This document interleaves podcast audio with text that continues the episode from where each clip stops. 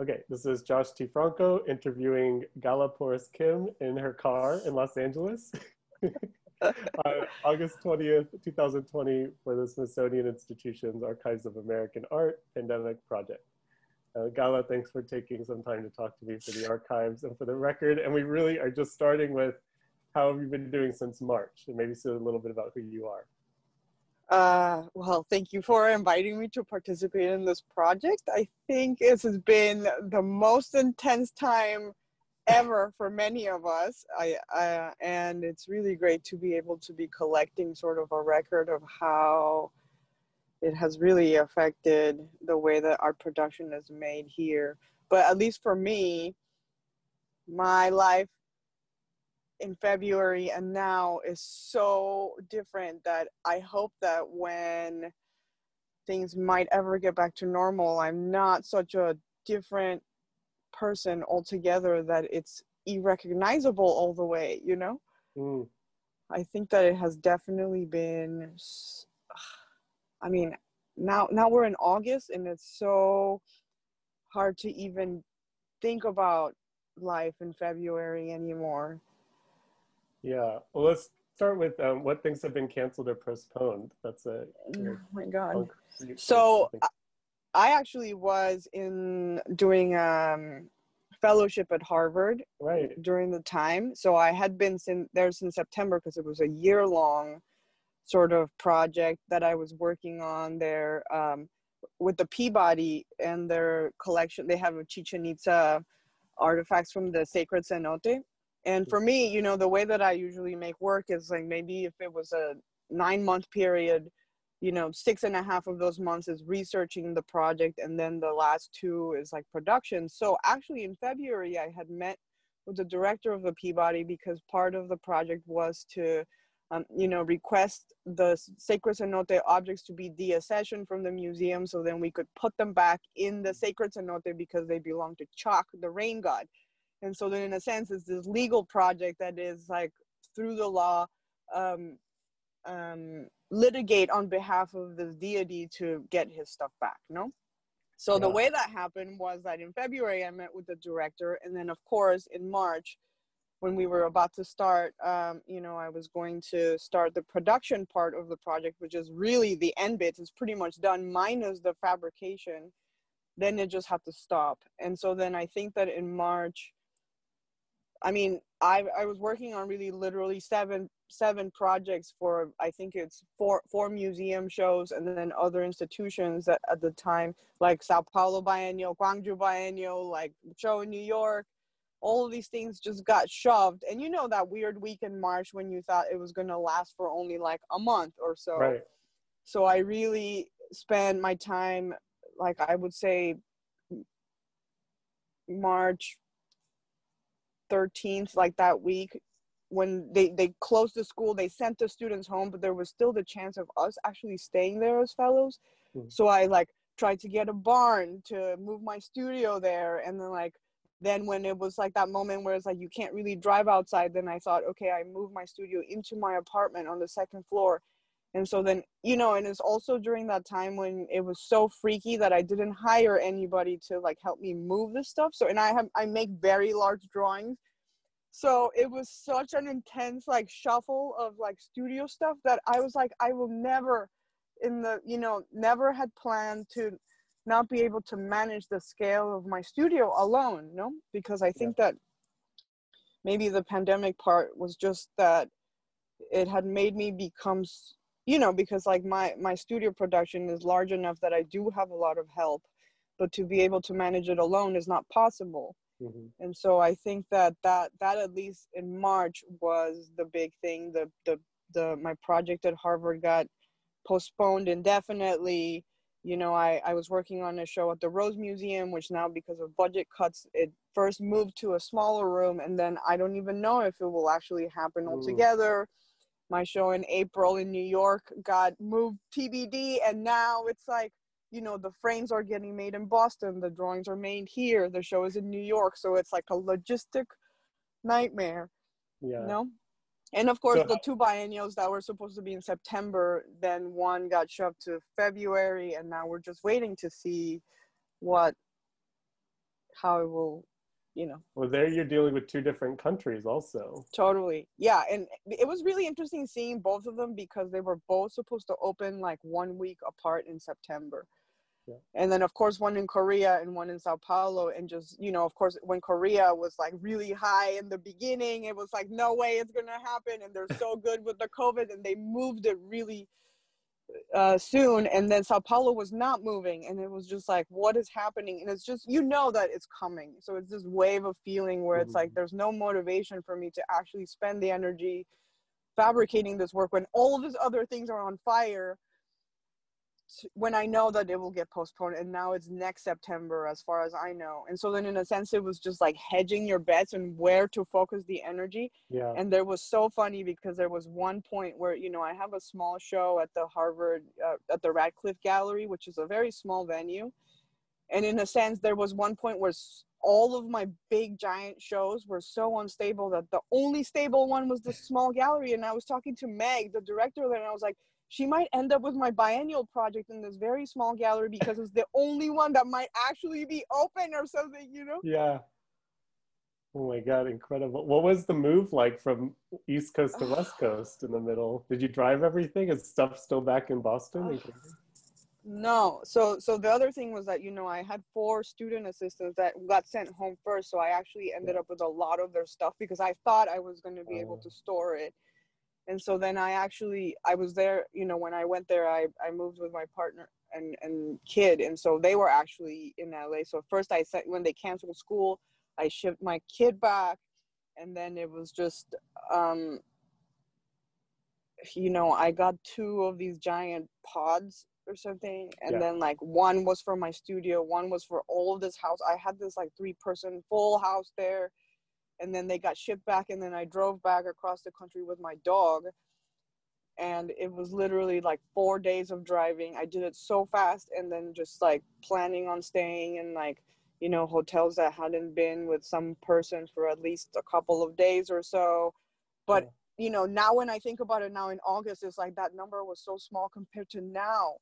And how like you know how the amount of paranoia and stress and anxiety at the time compared to the number i'm like i don't even know how i'm even outside now because the number is like 5 million. And in california is insane. And to be able to be like oh i'm actually getting in touch with some really weird survival animal sense where it's overriding my brain. You know what i mean? Whoa. So say more about that. That's interesting. Like just the choice yeah because you know of course you're a logical person and you're like okay i can see that the number makes it's yeah. so scary, you know what I mean? But it's like, and I'm a very, very, very responsible person. You know, the first four, when I drove back, I actually um, ended up quarantining in my studio for the first uh, mm. couple of weeks. And then my studio was actually in construction while I was gone in the studio. So I landed in the middle of construction, like everything was packed up. And then also a side note that i also like was separating from my partner at the time. So in a sense it was just like compounded by the fact that i'm like why do i have to like overachieve and timeline of crisis time? You know like it's not only corona my projects are moving like my fucking relationship is done. Everything. Wow. What so what's the um what is your studio situation in la is it separate from your home? Can you access it? Obviously, yeah so i i actually have have a studio that's separate from my living spot but because also you know i separated from my partner like he ended up with my house and i ended up with the studio. Logically it was like by default i was going to end up with the studio. And so i actually do have a small you know it's functional for living but it was during mm-hmm. construction it was such an intense time because it was you know cleaning. I spent all of i landed here April 1st and then I spent all of April cleaning the studio because it was so dusty and of course the crew was not working anymore. And then of course it's a really great space for making art because the light it, there's no natural light so the light is consistent the whole time. Mm. but for living it was making me crazy because you can't you know like I was like I thought I was a vampire but I actually need sunlight. And so I spent like end of April and May like opening up all of the existing windows that were used to be boarded up Mm-hmm. And so then I, I, you know, without going to Home Depot because I was like, oh no, I have, you know, I can't go outside. So literally April and May, I did not go outside, only to the grocery store like once a month. Yeah. And and then um, once May happened was just trying to like really get a hold of these projects, you know, because I was like, okay, April and May, people will, you know, institutions will be like sorting their thing out. Nobody knows what is happening. It has to settle down a little bit and like for people to get a grounding on how to even not be anxious. It's just like bare minimum surviving first and then practical things like work. Like what is work, you know? Um, yeah.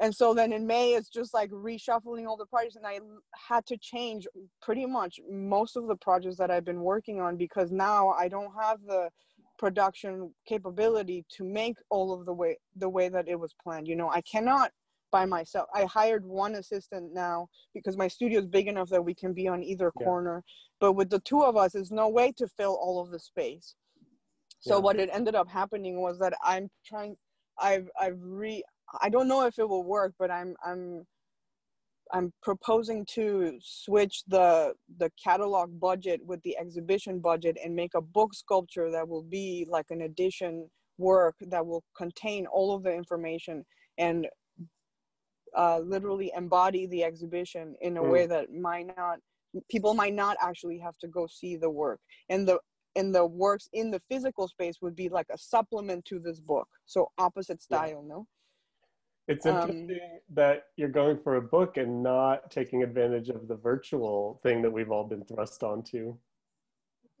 Yeah, I mean, I've never been a very technologically, you know, per, I mean, I do work with a lot of like, you know, archaeological technology and thinking about Mhm. those terms, but like, I literally had my assistant in Harvard like set up my Google Drive because I didn't know how to do it. No, I mean, Yeah, yeah. And the idea, you know, like I, I, I do have some works like, you know, sound works or, or, you know, old video works. I'm not close to that idea, but in a sense, to be able to, I, you know, to me, the, the venue, which would be the internet, would have to actually be part of that work. And I don't Mm. know conceptually how to frame being online as part of the content of the work, no? Yeah. That's that's Yeah. interesting um yeah, that's an interesting pause in the process that most people seem to be rushing into. Like we have this, so we use this. No, and it's also in April and May. I got, you know, I could tell that something, everybody was freaking out. I got so many requests to do stuff online, hmm you know, like the fair moved online, everything. So you, and you know, it's also, it, for me at least, it was very interesting just to see, and also very sad in a way because, you know, it's obviously not going to be the same as looking at art the same way. And so, in a sense, it's almost looking at all of these institutions just like set up to fail. You know what I mean? Because it's the first time it's never going to be like the same. So it's always going to be a failure. Yeah.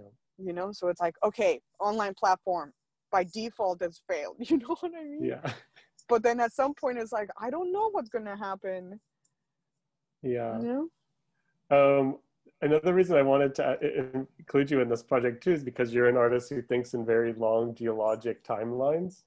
And uh, but there's a lot of acute historical things happening in 2020. So you know, our secretary Lonnie Bunch has identified two pandemics: COVID-19 and racism, Of course. uh, Yeah. and anti-black racism. And I wonder how you're uh, thinking about that. What you're seeing as an Angelino in your city as responses Yeah. to it. yeah. I mean, it was incredible to see the amount and and I think of social movement during a pandemic too. It was just like, can you imagine how much risk there was, even in addition to like, of course, regular police violence, brutality, and everything, but at least to be able to like consciously put yourself at risk of a disease for the thing that you actually can see that is a very big problem. Mhm. And so, in a sense, I think that it's like the the the maybe COVID has actually helped uh, put things more black and white, where it's like I will take less because the borders are so much clearly defined that like when George Floyd thing happened was like no way that there's no gray anymore. It has to be just like yes or no, and it's a no, no. No, but I do think that in terms of my own work in relationship to the social movement that is happening, it has been so amazing because now, you know, all of these institutions are rethinking their collection and the history of colonialism and how these Mm. collections are built. I love Yesomi Umolu's like 15 points of knowledge and care that was printed, you know. Because I was like, this is basically what I'm building all of my projects about, you know. But for me, it has been like so much like softer touch because I do know that, you know, when I work with other collections before, I'm not trying to come in as like you're doing something wrong, like you have to fix it, like it's your responsibility, this very aggressive thing, but more like here's an opportunity so for us to like talk about it because obviously people who work in collections and institutions now are bound by the existing system and you know they're inheriting like these older point of views that now you know is not their like paid job to do and they might get fired or it's like you know the institution is such a dinosaur yeah. slow moving thing that like many of the ways that the collections are being taught is like 70 style or older and mm-hmm. now mm-hmm. this has like put a flame on that institutional ass you know to like get your shit together or even just talk about it yeah. and so in a sense i have actually thought that you know because i have edited the way that i have presented those works before not to come so confrontational because i don't want to like i want the you know when i think about those projects i think of the people working in the institution as the primary audience mm-hmm. because they are the ones who will actually have to think through the project together through conversations and might actually change the way things are the secondary viewer is the audience who might see this whole system and like see what is happening in there. Mm-hmm. but to me um, you know with these questions of the social movement that is happening now i think that it has provided like uh, you know an opportunity to like really for my benefit i don't even have to really say anymore. Before i was like i have to give a lot of convincing and being like no it's not that i'm saying this thing. And now by default it's like no now it has become very like i said more black and white where where people are actually even considering deaccessioning which was not considered before you know deaccessioning was something that you cannot even bring up at all mm-hmm. and now it's actually a possibility because of you know really more black and white questioning about collections no and how things got there and what how how people in the institution can actually you know have a position that is more aligned to the social climate of today and not you know ancient institutional practice that were inherited yeah yeah smithsonian turns 175 next year but speaking uh, go Abuelitos. To, that, to that point though of um, deaccessioning being talked about and continuing to work through these collections. So, and go back to the beginning a little bit, does it look like Chac will get his cositas back? I don't know. You know, the the the the the thing for me is not that like I can just provide a sort of system if the institute, but it's just setting up a way for somebody else to mm-hmm. actually produce the work. You know what I mean? Like yeah. I myself cannot return those things. It has to be voluntary. You yeah. know what I mean? Like I'm just feeling like a lawyer. Like here, I'm presenting a point, but I cannot take these. Like the director has to do it. You yeah. know what I mean? So in a sense, uh, I mean, my focus with Chac, and I'm also doing these projects with like dead people, dead bodies in collections is hmm. because it's differentiating between the types of archaeology where it's like there are some objects that are ritual objects and like afterlife objects and you know of course body parts and mummies that their function doesn't stop with death you know what i mean like the afterlife yeah. is forever like rituals are forever like spiritual world is forever. So in a sense those objects still are doing the original function that they were meant to do. Like those objects will forever be uh, you know um, offerings to Chac Chac never yeah. will disappear you know what i mean? So in a sense the original function is still happening and the institutional sort of reframing that i'm proposing is like whose perspective will you value you know what i mean mm-hmm. of course there's like a western collecting thing where we have to view and collect and all these things but like what about Chac like when did he ever go away and why is he not a priority you know i'm not a very spiritual like mystical believer person, but I do think that it's like somebody who deposited that object in that hole really believed it. And so in a sense, why are we saying that like the the the objective of the museum or collection is more important than the original feeling that that person had. And how can we actually compromise where both functions might be able to exist somehow? You know what i mean? Not that one has to take place over the other. I'm not also proposing like some sort of weird like repatriation or like essentialism or whatever, but more like an additive function instead of uh Yeah. you know like one or the other no Well, human donors are acknowledged on wall text. Why is Chac not acknowledged as the giver of the object? yeah Yeah.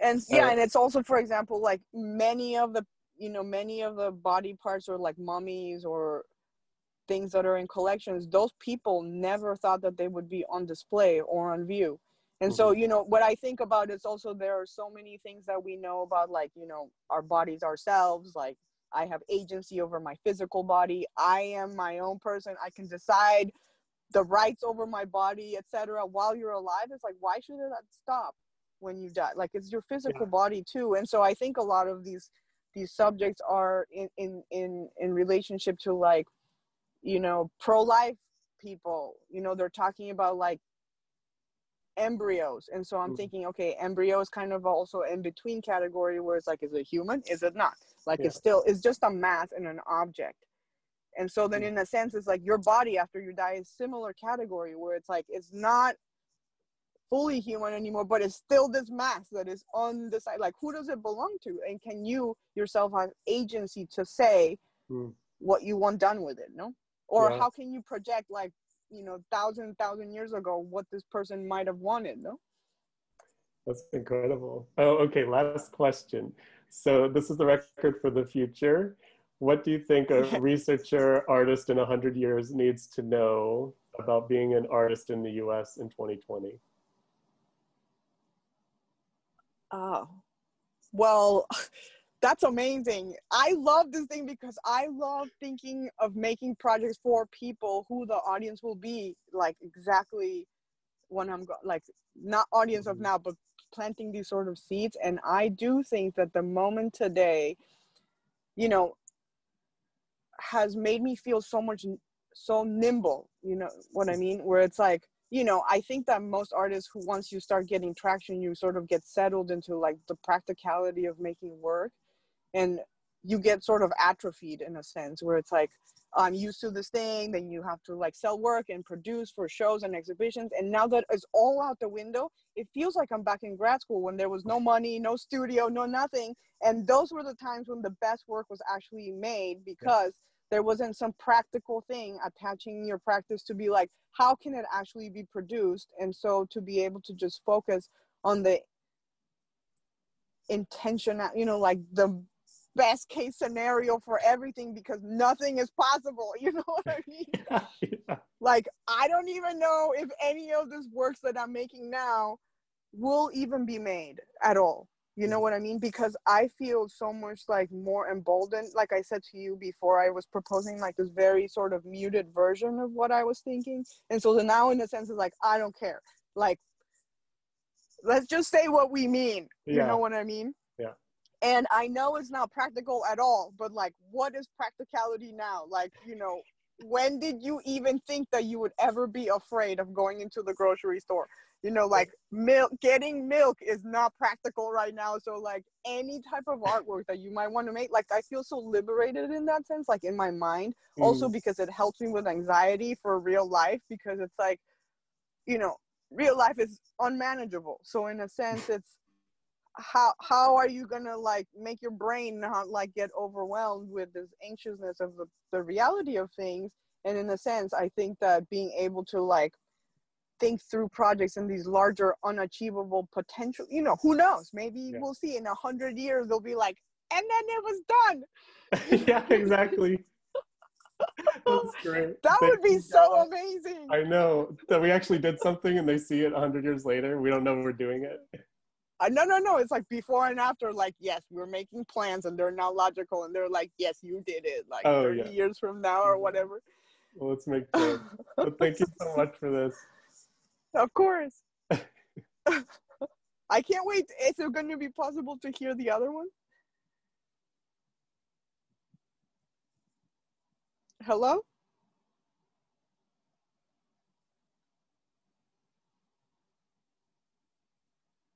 Josh?